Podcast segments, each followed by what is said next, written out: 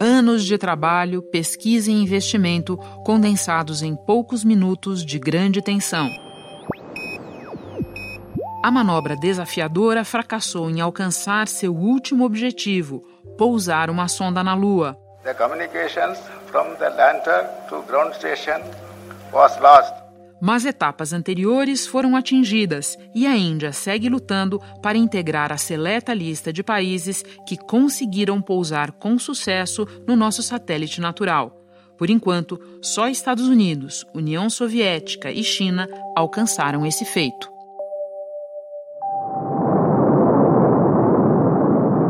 Ignition sequence starts. 5, 4, 3, 2, 1. Da redação do G1, eu sou Renata Loprete e o assunto hoje é a reconquista da Lua. Segunda-feira, 9 de setembro. Para falar desse assunto, eu converso com Cássio Barbosa, astrofísico e colunista do G1, e também com a jornalista Sandra Coutinho, que esteve num centro espacial em Houston para acompanhar o treinamento de astronautas americanas.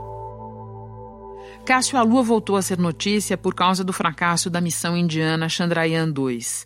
Qual era o objetivo dessa missão e por que as coisas não saíram como era esperado? O objetivo estratégico da missão era mostrar que eles são uma nação madura tecnologicamente para lançar um orbitador, inserir em órbita e pousar um módulo de pesquisa, que inclusive que carregava um Jeep né, autônomo robótico. Uh, o, o, foguete, o lançador é 100% indiano, todos os algoritmos desenvolvidos são 100% indianos, uh, quase toda a tecnologia é 100% indiana. Então era o marcar na, na história que eles são capazes e autossuficientes nesse quesito. Agora, a missão científica era explorar ah, os depósitos, os bancos de gelo no Polo Sul da Lua, como uma reserva futura para as bases que vão ser construídas provavelmente a partir de 2025 ou na próxima década. Da água se abastece tanto para beber como também para se obter oxigênio e hidrogênio através de um processo químico de separação da, da quebra da molécula da água. E esse objetivo de pousar no Polo Sul jamais foi alcançado? Jamais foi alcançado também. É um desenvolvimento, é um, um, uma conquista é, tecnológica muito grande, uma região muito difícil de se pousar e realmente não deu certo. Houve uma falha nos momentos finais do pouso, a gente estava acompanhando e até é, havia telemetria até um quilômetro de altitude, eles perderam contato com 300 metros, mas nessa hora a velocidade era muito alta. A Índia é um país em que há muita discussão sobre o programa espacial porque há outras necessidades da população ainda não atendidas. Qual é o lugar da Índia nesse conjunto de países que têm missões à Lua? É, eles estão se posicionando também estrategicamente e tecnologicamente, principalmente, uh, nesse cenário internacional. Tem sempre essa questão com o Paquistão, né, das duas nações disputarem também numa pequena Guerra Fria localizada, mas a Índia tem um programa espacial forte. É, é um papel de protagonismo, é, sem dúvida. A gente está vendo aí uh, essa história toda, apesar do módulo de pouso não ter conseguido pousar com sucesso. Essa é a segunda missão espacial é, indiana. O, o, orbitador vai ficar lá por pelo menos um ano. Já teve um outro orbitador antes desse. E a missão que partiu para Marte que deveria durar seis meses, está lá cinco anos e eles conseguiram inserir na órbita de Marte logo na primeira tentativa. O índice de acerto é menor do que 50%. A União Soviética barra Rússia nunca conseguiu fazer é, uma manobra dessas. Você escreveu no seu blog no G1 que 2019 é o ano da Lua certamente por causa dos 50 anos da primeira caminhada do homem na superfície, mas imagino que não só por causa disso. Esse ano, 2019, marca a convergência de, dos projetos internacionais. É, sempre, cada um país fazendo o seu projeto, e no final das contas, depois de vários atrasos, parece que 2019 juntou todo mundo. Então, nós temos aí missões da, da NASA, nós temos missões uh, da Índia, Israel, e está sendo marcado como o ano da reconquista, o ano que a humanidade parece que resolveu é, olhar de novo com esses olhos exploratórios para o nosso satélite.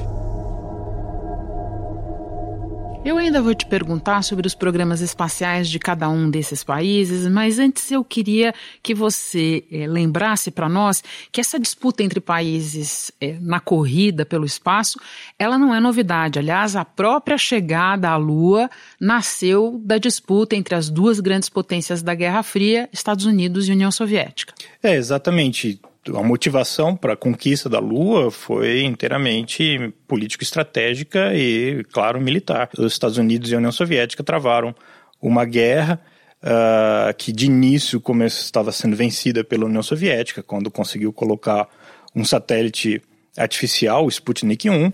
Ele era um pouco maior do que uma bola de basquete, com um transmissor capaz de mandar para a Terra um único som, este aqui, Maravilhado e assustado, o mundo viu os soviéticos darem início a uma nova era, a espacial. Uh, e depois, alguns anos, colocar um homem em órbita, que foi Yuri Gagarin. Na manhã de 12 de abril de 1960, o soviético Yuri Gagarin se tornava o primeiro homem a chegar ao espaço. O voo na cápsula Vostok 1 durou 108 minutos, uma volta completa na órbita da Terra. Isso disparou nos Estados Unidos aquele alerta vermelho, né? Para que a coisa estava sendo vencida, a coisa estava muito feia, eles precisavam realmente dar um, uma outra, uma acelerada, uma outra visão para poder fazer frente ao que os, a União Soviética estava fazendo. We choose to go to the moon. We choose to go to the moon in this decade and do the other thing. Qual é a ideia? Se você consegue colocar um satélite que orbita a Terra a cada 90 minutos, você pode colocar uma ogiva nuclear que acessa qualquer lugar da Terra em 90 minutos. A mesma tecnologia que manda um ser humano para o espaço, em órbita ou para a Lua, é a mesma tecnologia que manda uma bomba atômica para qualquer país do, do planeta. Você já falou sobre vários desses novos players da corrida espacial, eu queria que a gente se detivesse um pouquinho mais sobre a China, que é o maior deles, principal concorrente dos Estados Unidos atualmente, e que ganhou no destaque no noticiário há pouco tempo quando pousou uma nave no lado oculto da Lua. A China anunciou um feito espacial inédito: o pouso de uma sonda na face escura da Lua. Outras sondas chegaram a sobrevoar e fotografar a região, mas nunca pousaram. Qual é a importância disso, Cássio? Pois é, hoje a China é o principal uh, desses players, né? vem fazendo aí, uh, desenvolvendo seu programa espacial sem precisar fazer parcerias.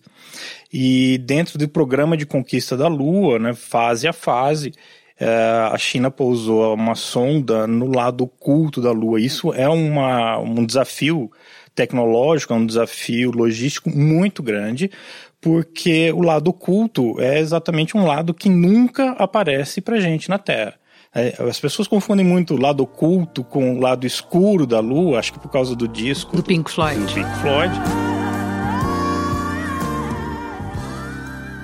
É, o lado escuro é só o lado que não está iluminado. Então acontece na lua nova, é quase inteira escuro, mas na lua cheia é quase inteiro é, iluminado. Mas existe uma face visível e uma face oculta. E para descer na face oculta, é preciso ter um mecanismo de retransmissão de rádio para que se mande as informações, para que se mandem os comandos e fazer a, a nave pousar e executar a tarefa que ela tem que executar.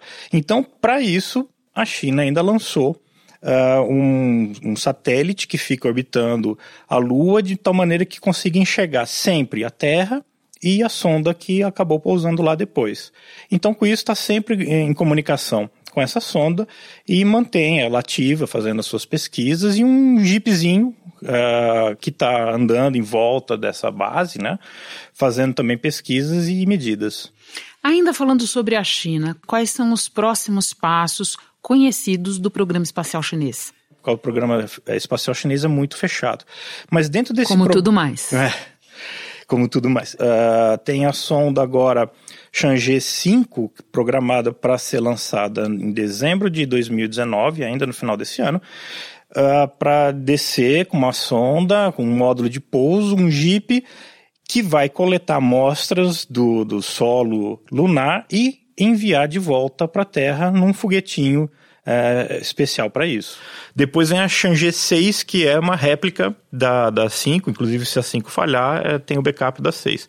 E mais chegando, isso é, já visando o Polo Sul, justamente para aproveitar os bancos de gelo que se sabe que existem por lá. Eventualmente, a partir da década de 2030, Uh, e se inicia uma, a construção de uma base lunar chinesa permanente uh, com base nessas pesquisas do, do Polo Sul. E Israel, onde entra nessa história? Israel uh, entrou como uma série de startups, Israel é o país das startups, tentando ganhar aquele prêmio da, do Google. O Google tinha um prêmio de um milhão de dólares para quem lançasse uma sonda particular, sem é, investimento de governo, que descesse na Lua, depois é, decolasse novamente, caminhasse, voasse 500 metros, pousasse de novo e tudo isso filmado em tempo real e transmitido para a Terra. Uh, ninguém conseguiu cumprir os prazos, o Google extinguiu o projeto, mas uh, a partir do momento que eles já tinham caminhado bastante, resolveram seguir por conta própria e aproveitaram o lançamento da SpaceX, uma companhia privada dos Estados Unidos, é, fizeram o lançamento, tudo correu muito bem até o momento da descida, quando eles perderam o foguete principal durante 10 segundos, o que foi suficiente para arruinar é, o pouso e ela acabou se espatifando. 10 segundos. 10 segundos. Arruinaram um trabalho de quanto tempo, você diria? 10, 15 anos. Bom, já que nós passamos por todos esses países, vamos voltar àquele que primeiro colocou um homem pisando na Lua. Como é que estão os planos dos Estados Unidos? O que, que eles preparam para os próximos anos? Os Estados Unidos vão e voltam nessa questão da Lua uh, de acordo aí com a administração. Então, uh, o que aconteceu é que diversas iniciativas foram canceladas, como a Constellation, a parte de recuperação e e transporte de asteroides. E no final das contas, a última o, novidade é que eles agregaram todas as tecnologias desenvolvidas né, nesses projetos para a missão Artemis e promete em 2024 fazer um pouso tripulado na Lua, uh, com uma tripulação que leve uma astronauta uh, mulher também, e começar a fazer, estabelecer uma estação lunar. We're to go to the moon to stay. Nós voltaremos à Lua para ficar, diz Jim Bridenstine, administrador da Agência Espacial Americana. Vamos com os nossos parceiros internacionais e vamos usar os recursos da Lua. Acabamos de conversar sobre os novos players da corrida espacial, mas um outro assunto também começa a entrar no radar das agências espaciais: a questão de gênero. Para falar sobre isso, a repórter Sandra Coutinho, que visitou o centro da NASA no Texas. Sandra, 12 pessoas pisaram na Lua até hoje, 12 homens. O quão próxima está a nossa vez? Olha, agora a missão Artemis promete levar pela primeira vez uma mulher à Lua, Renata. Agora, sabe como é que é, né? São 30 anos, por exemplo, de voos dos ônibus espaciais e só duas mulheres foram comandantes. Aí a gente fica se perguntando: será que a comandante da missão Artemis vai ser uma mulher? Isso é 2024. Será que quem vai estar tá lá no controle da missão vai ser uma mulher? A gente já sabe que uma mulher vai pisar na Lua agora, mas a gente não sabe em que papel ela estará quando chegar lá no nosso satélite. Ou seja, o único compromisso que a NASA assumiu é de que haverá um astronauta pisando na Lua na próxima missão, é isso? É isso, olha. E não é por falta de ter mandado mulher ao espaço, né? Porque as caminhadas espaciais, por exemplo, o recordista é um russo, depois vem dois americanos e em seguida já vem uma mulher. Então, quer dizer, a mulher já está, a presença feminina no espaço já está enorme. O nome dessa mulher, a quarta pessoa que mais tempo ficou fazendo caminhada espacial lá na Estação Espacial Internacional, é a Peggy Whitson. Ela ficou 60 horas ali fazendo, consertando a Estação Espacial Internacional em 10 caminhadas espaciais. Quer dizer, acho que as mulheres estão bem preparadas, né? Sandra, na visita recente que você fez à NASA, pelo que você pôde observar, quais são os setores em que há mais atuação das mulheres? Olha, elas foram chegando devagarzinho, eu cheguei a perguntar, até em termos de porcentagem mesmo. O que eles acham é que hoje em dia chega a um terço dos funcionários da NASA, isso em todos os setores. E em setores-chave, por exemplo, o controle da missão, aquele lugar para onde os astronautas ligam na hora que precisam se comunicar com a Terra, aquele Houston, temos um problema. O controle da missão é comandado por uma mulher, a Holly Riding. Então, elas foram chegando, foram se capacitando para chegar a postos mais importantes e hoje correspondem a 30%, 35% de todos os funcionários da NASA, que praticamente começou só com homens, Renata. Uma delas é Puja Gesrani, que já começou a sentir a diferença. Agora, ela quer controlar da Terra a próxima viagem à Lua. Um dos principais motivos da missão é botar uma mulher na Lua, porque nunca estivemos lá. Será um exemplo para as futuras gerações.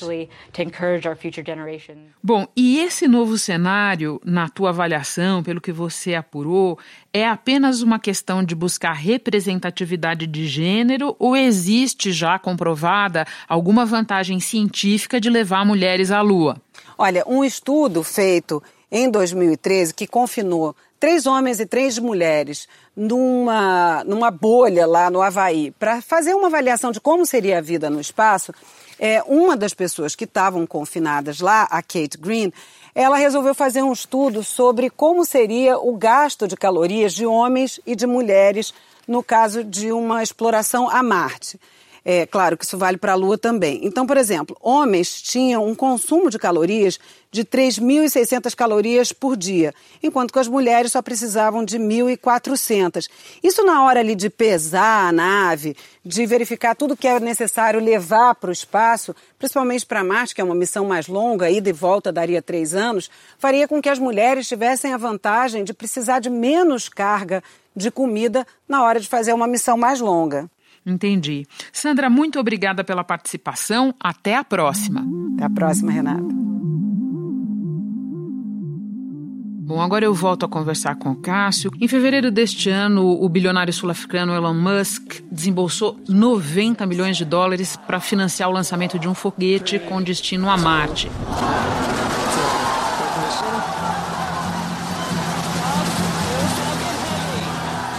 Acoplado à estrutura do foguete havia até um carro pilotado por um boneco, um carro da marca da qual o empresário também é dono. Ground control to Major Tom. Queria que você nos explicasse são apenas bilionários excêntricos ou existe um movimento concreto e robusto da iniciativa privada para participar da exploração do espaço? Existe, existe um movimento robusto porque a NASA é, promove, né, ela incentiva é, iniciativas desse jeito, contrata agora os foguetes do Elon Musk para fazer esse tipo de transporte também. E então é um movimento robusto. O que acontece com esse Elon Musk é que além dele ser é, dentro dessa, desse perfil aí de é, iniciativa de indústria, de comércio, ele é excêntrico. Então Sim, ele fez ele isso, entra nessa categoria também. Também. Ele fez isso para provar uh, como teste do foguete que vai fazer justamente esse, essa conexão com Marte, de transportar equipamentos. Então ele tinha que validar a carga transportada. Em geral, se coloca um bloco de concreto né, e deixa ele quieto lá, faz com a massa do limite do, do, do foguete. O que ele fez? Botou um carro da empresa dele, fez toda uma propaganda, estava tocando David Bowie, tudo transmitido em tempo real, um, um show de marketing fantástico.